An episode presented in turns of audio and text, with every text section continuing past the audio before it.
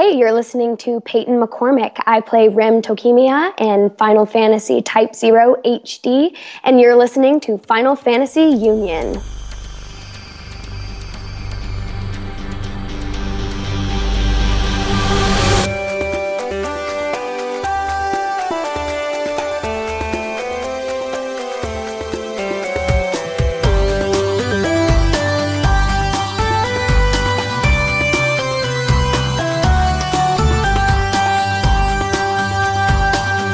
Everyone, and welcome to another special edition of the Final Fantasy Union podcast to celebrate the release of Final Fantasy Type 0 HD. I'm your host, Daryl, and I'm joined again by Dan from Square Enix. Hello. And the lovely Peyton McCormick. Hey, Peyton. Hi. How's it going? It's going really well. It's. I hear it's very sunny over there again. It is. I'm loving it. It's about sunny and 90 degrees Fahrenheit. I don't know what that is Celsius, but ah, that's a- it's really It's lovely. like 30, 30-ish Yeah, degrees. high 20s. High Yeah. 20s. it's hot. We you never can get go those outside temperatures get here. a nice tan in one day. So come to LA, everybody. I just came back from LA and I already miss it. The, the sun, that is. Yeah, come back. Yeah, you're like not the traffic, not the people, not the smog. So Peyton has been acting for quite a few years now and has appeared in a few hit TV shows such as The Mentalist and General Hospital. But everyone listening may recognise her as the voice of Rem in Type 0 HD. Hooray! Woo! Yeah. We love Rem. So before we dive into questions there, I'd like to remind everyone that Final Fantasy Union is part of a podcast series called Final Fantasy and Kingdom Hearts Union, and it's presented by the Gaming Union Network and Square Enix. It will come out on the iTunes Store, FinalFantasyUnion.com, and YouTube.com forward slash FFUnionVids. So, this first question is from Captain Paul Lamar. He wants to know what attracted you to this role? Well, what attracted me to it was that they decided to cast me, so that's awesome. But uh, when I had originally originally gotten the copy, um, it gives you a little brief character description, kind of a photo of the character, and then a few lines of dialogue. And honestly, I kind of was attracted to the character from the get go because she was kind of similar to me, but she had a couple of daggers. She looked like a badass. It was kind of something that anyone would want to do, really. And um, we didn't know that it was going to be Final Fantasy. That was not something that was in the title anywhere. It was under a coded name. So I knew it was going to be a video game, and it looked like something I would have wanted to play anyway. It looked pretty familiar, so I thought maybe it'll be something that people will know about or play. So lucky me that it ended up being Final Fantasy, but I was attracted to it from the get go just because it seemed really cool. so moving on to the next question from Sword Apollo 7. What was your favourite part about playing Rem? My favorite part about playing Rem was honestly just going in and discovering the story that was unfolding in this game. Um, because I had no idea what was on the table. I didn't have any idea what to expect. And so when I walked in and you see these amazing graphics and this story that is really emotionally charged. You know, I was crying in some of the uh, recording sessions, even because I was just like, oh my God, this is so amazing. So, my favorite part was just like getting involved in that story. Usually, the characters that I play are comedic and it's really lighthearted. So, to be able to do something kind of serious and intense was a pleasure because I just don't get to do that very often.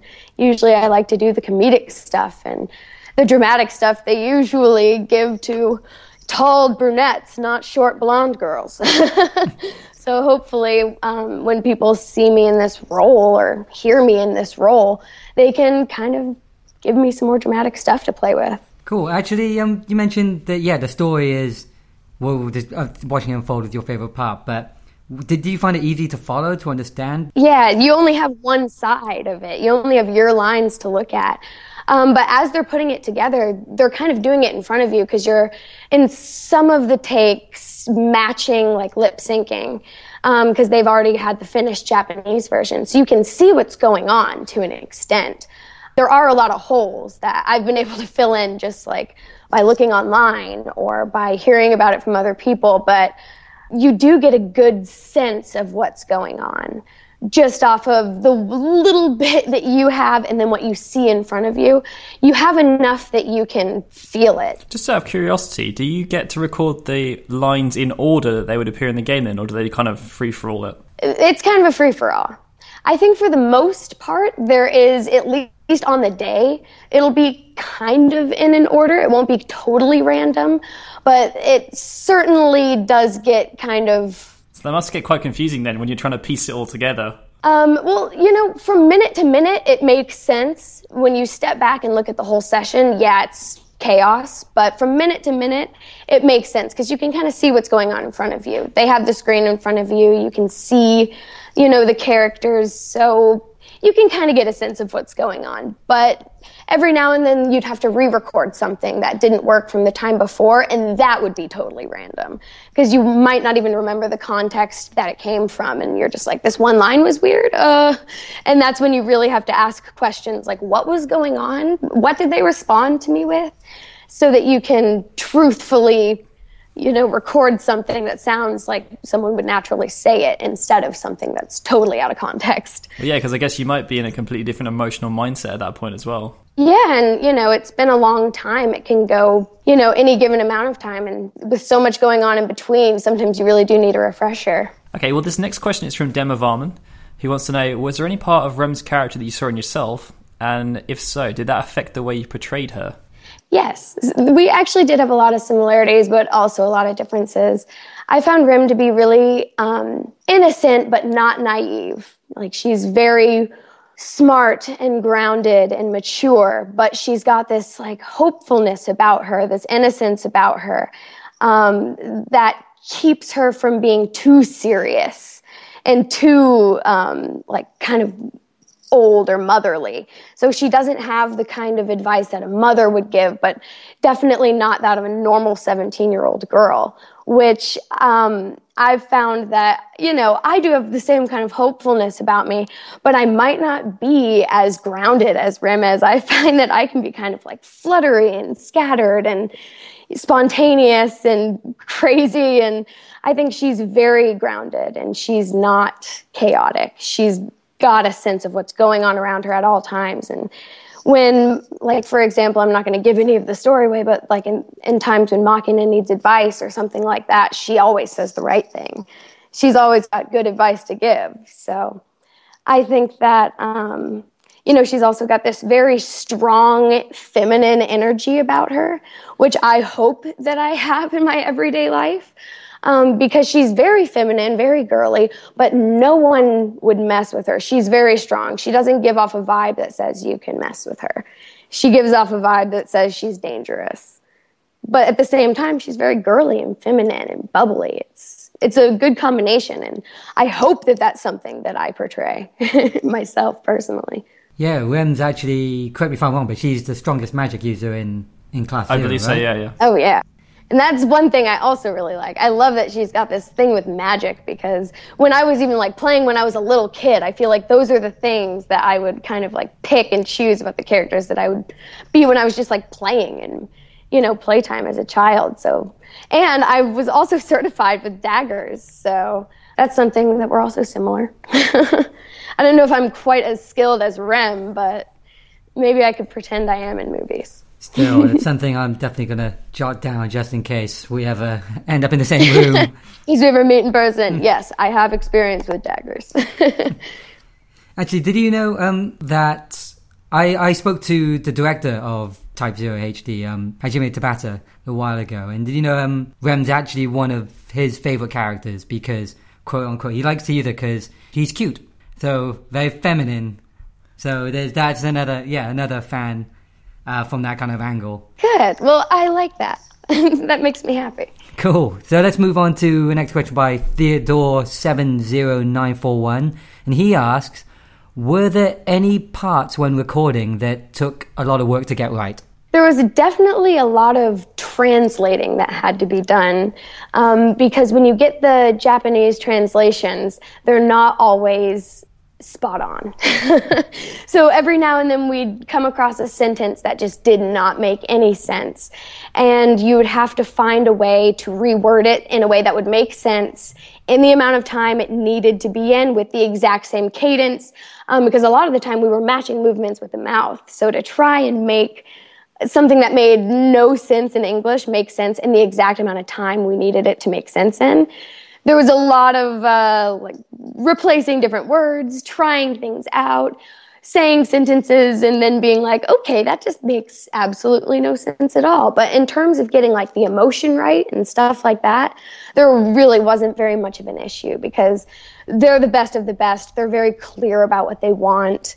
Um, and usually when you're recording, you have a lot of chances to get it right. So, um, especially with the Japanese version that they would play you, a lot of the time they would say, you know, here's the Japanese version, try and bring some of that to it. And every now and then you would get, you know, a paragraph that you have to read, and the Japanese version is two seconds long. and so they'll be like, okay, uh, how do I bring all of, uh, you know, this paragraph, you know, bring that to that? And also vice versa. Sometimes you'd have one word and the Japanese would be playing and it would go on for 30 seconds. and so um, there was little things like that, but for the most part, it was easy peasy. Um, they're so clear and honestly, I was so emotionally charged and into it that it was cake. It's a lot, in my opinion, easier than acting on screen or you know modeling or doing anything like that where you're trying to convey emotion um, because you know you can do whatever you want with your face and body. You don't have to be conscious of that. You're just trying to get the voice out. And that's something that most of us have you know luckily the ability to do. And we do probably a little too much is talk. And you know, to be able to not worry about what you're wearing, what you look like, what you're doing with your hands, what you're doing with your face, and to just be going.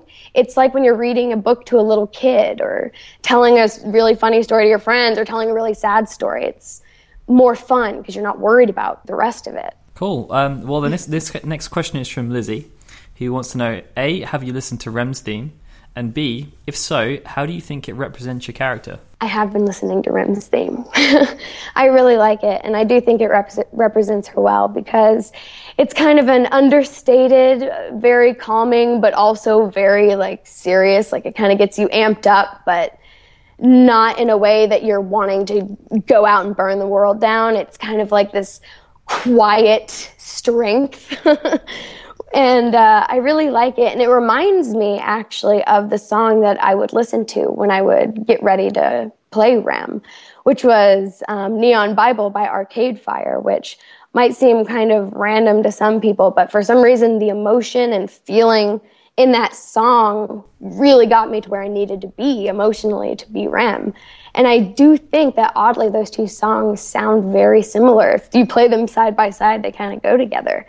So I don't think it's a coincidence. I think it's because it is the mood of Rem. It's kind of who she is. And you can pick up on that whether you're trying to play her or whether you're playing her in the game, whether you're just listening to the soundtrack. Cool. And um, Craig Griffiths asks Have you ever played any of the other Final Fantasy games? I haven't played them myself. I've listened to the soundtracks, um, and I loved Kingdom Hearts um, I would actually sit and watch my brother play Kingdom Hearts for hours and hours. I was so emotionally invested in that game. My sister and I would sit there after school and like bake cookies, have popcorn, and we would just watch my brother play Kingdom Hearts because if we touched that game, it was World War III. It was like a mental breakdown. He was so protective over it.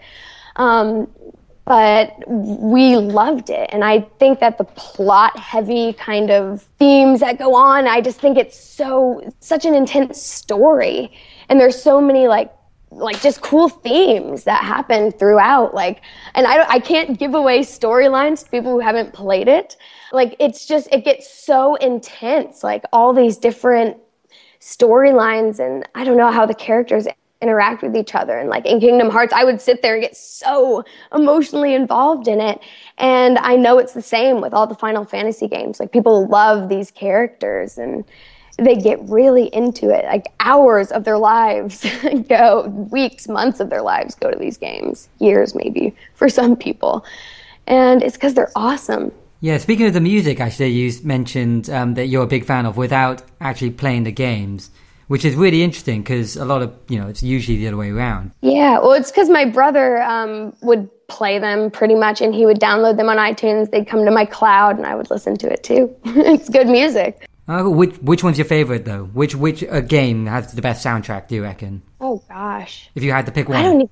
No, because they just come on shuffle. I'm really into Rem's theme right now, honestly. I'm just going to listen to that on repeat for like days, I'm sure. okay, so next question is from Harley Darks Crawley. Uh, what has been the most rewarding part of voicing a Final Fantasy character? Uh, I think the most rewarding part was, you know, the after effect that's happening right now. Um, it's really cool to because I didn't know what I was doing at first. I had no idea how big a deal this was.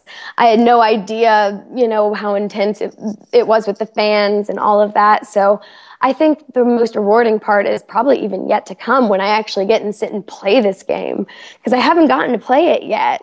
So I really want to sit and like hear it all and hear the other characters and it'll probably make so much more sense to me once I actually sit and play it, I'll probably love it 10 times more than I already do now.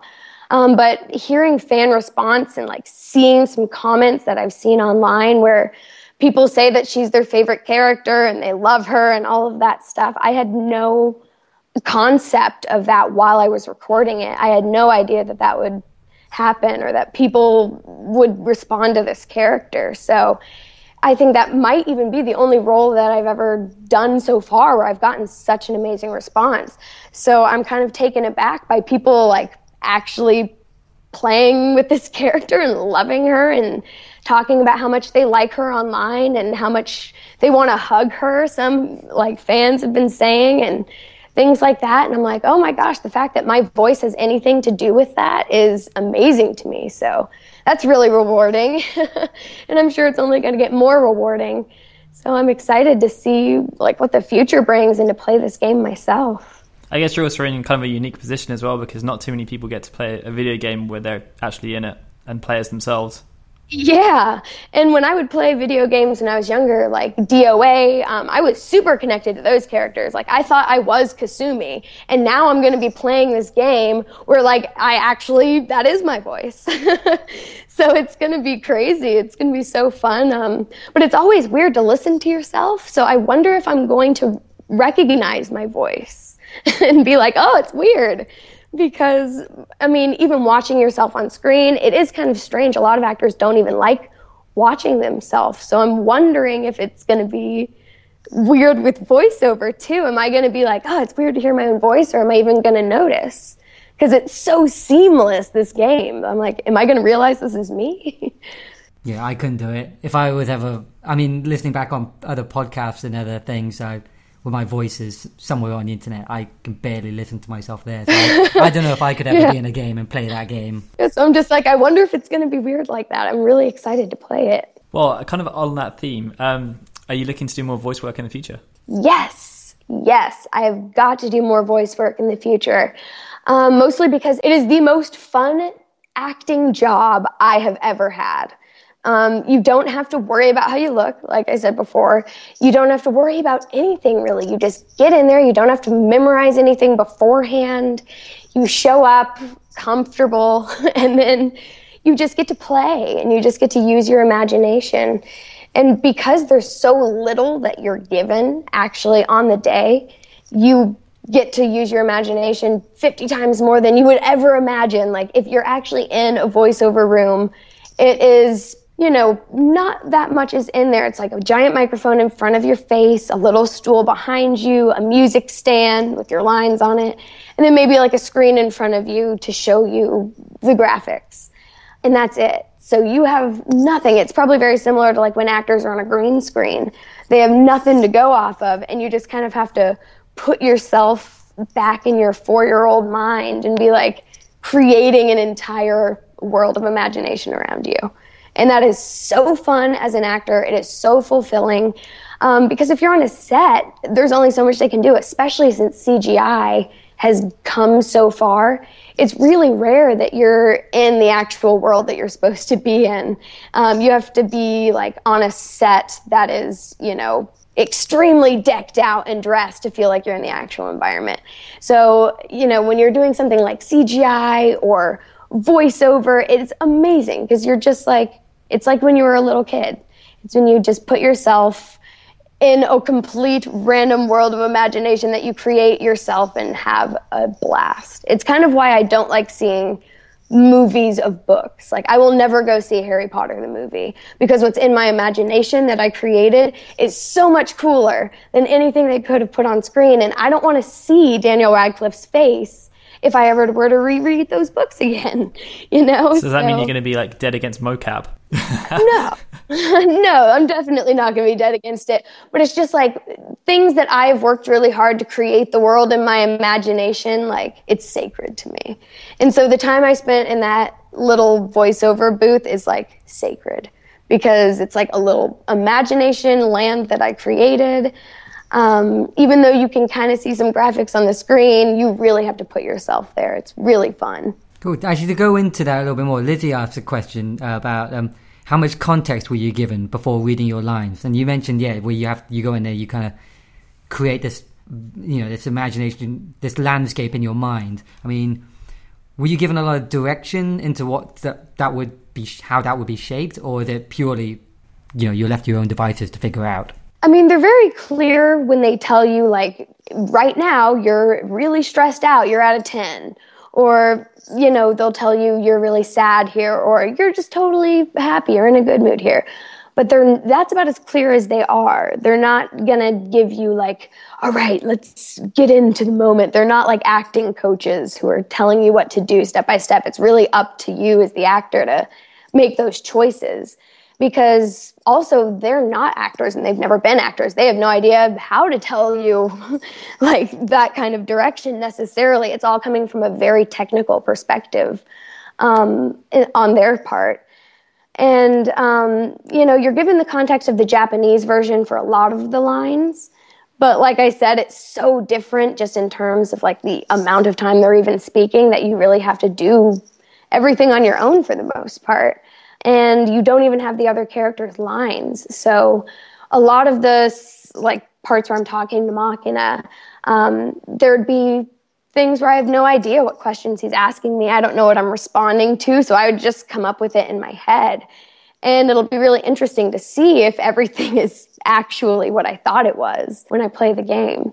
But yeah, you're given a little bit. I would say if, if I had to give it a scale, you're given probably 30% and you have to come up with the rest. So uh, it's a lot of imagination. Yeah, it must be really fun, but also a little bit scary. It can be int- intimidating just because Japan is on the phone, and if you do a bad job, like I mean, uh, it was my first big voiceover job, so I didn't want to screw up and have them be like, "She's terrible, get her out, call someone new," you know. So it was intimidating on that level, just because I mean, I knew what I was doing and I had to be confident in that, but I didn't really have anything else to compare it to. so um, I just kind of had to hope that this is, you know, the caliber of professionalism that they expected. I just had to hope that I was giving them that. And I hope that I did. I assume that I did since they didn't cast me away and fire me. Um, and since I'm getting a pretty decent response from fans, I'm like, okay, maybe I did all right, my first big voiceover job. So maybe it'll lead to some more work, hopefully, in the future, because I had the time of my life recording. So hopefully I get to do some more. So this next question is from Theodore70941 again, and he wants to know what was your favorite part of recording in the game? Like, were there any specific lines that you really enjoyed? Uh, I wish I could remember all of the dialogue. Some of it was so crazy and complicated that I would be like, what am I even talking about? And then I would uh, figure it out after asking them a few questions. But I loved recording all of the like reactions and the punches and the the like fighting noises, the grunts and things like that because when I would play video games growing up, that's what we would always kind of you know, you do it over and over and over. I had all those sounds like memorized and I thought they were so funny. And so to get to record those like those like huh, and things like that, I was like, oh my God, this is just too great. Like I could hardly keep a straight face while I was doing it because I was just so like I was just geeking out that I was recording those like punching noises and like screams and like, you know, continue those kind of things like that just make me like die it's so funny so uh, i mean of course in the game she's like you know getting smacked around it's not funny but to record the actual noises is it's just like you can't believe you're actually doing it. so I would have to say the the crazy grunts and, grunts and action noises were my favorite parts of recording, like uh, as far as as far as that's concerned. Cool. I think that's pretty much all the questions we have, actually. Don't want to know about how I was sick? well, you know, if you've got any more stories you want to share, be, be feel yeah, because um, you know, I hope I'm not giving too much away, but in the game there is a part where Rem does have a sickness, and I was freaking out because when you book a voiceover job, you want your voice to be top notch, like healthy as it can be. And I, of course, the day we're going in to record, have like a mild case of bronchitis, and I'm trying so hard to like drink tea, cover it, keep it a secret because I didn't want to get replaced on the job. And I was like, oh my gosh, what am I going to do? I am hacking up a lung. I sound terrible. And sure enough, when I show up, they're like, are you good at, you know, like coughing, sounding really sick? And I was like, hmm, oh, that might, I, I might be able to. Let's see what I can do. And they were like, oh my gosh, that's a really convincing cough. Like, that sounds like you really got like some phlegm up in there. Like, you sound really sick. And I was like, yeah, I've really worked hard on this. a lot of studying that goes in. You have to really work hard to get good at this. And I left there going, thank God that's what we were recording is because I was so sick and I thought I was going to like lose the job. And instead it worked out perfectly. So if you're playing the game and I sound really ill, that is not acting. That is bronchitis. so there you go. Gee, bronchitis is pretty serious as well. Yeah, that is how method I am. Cool. Well, yes. Are there any more any more tidbits you want to share? Oh God, no, no. I think that's no. it. I think I've talked too much. Better edit this down. Cool. Yeah. So thanks so much for speaking to us. Um, we are going to have some more interviews planned with the rest of the Type Zero HD cast. So if you're listening to this interview and it's the first one you've listened to, um, go listen to the others, and also be sure to listen to the other ones we have in the future. But yeah, thanks again, Peyton. Yeah, don't judge their show based on my interview, please. I think it's a very good representation. Yeah. Oh, okay. Well, if you say so, I'll take it. Thanks for having me. This was super fun.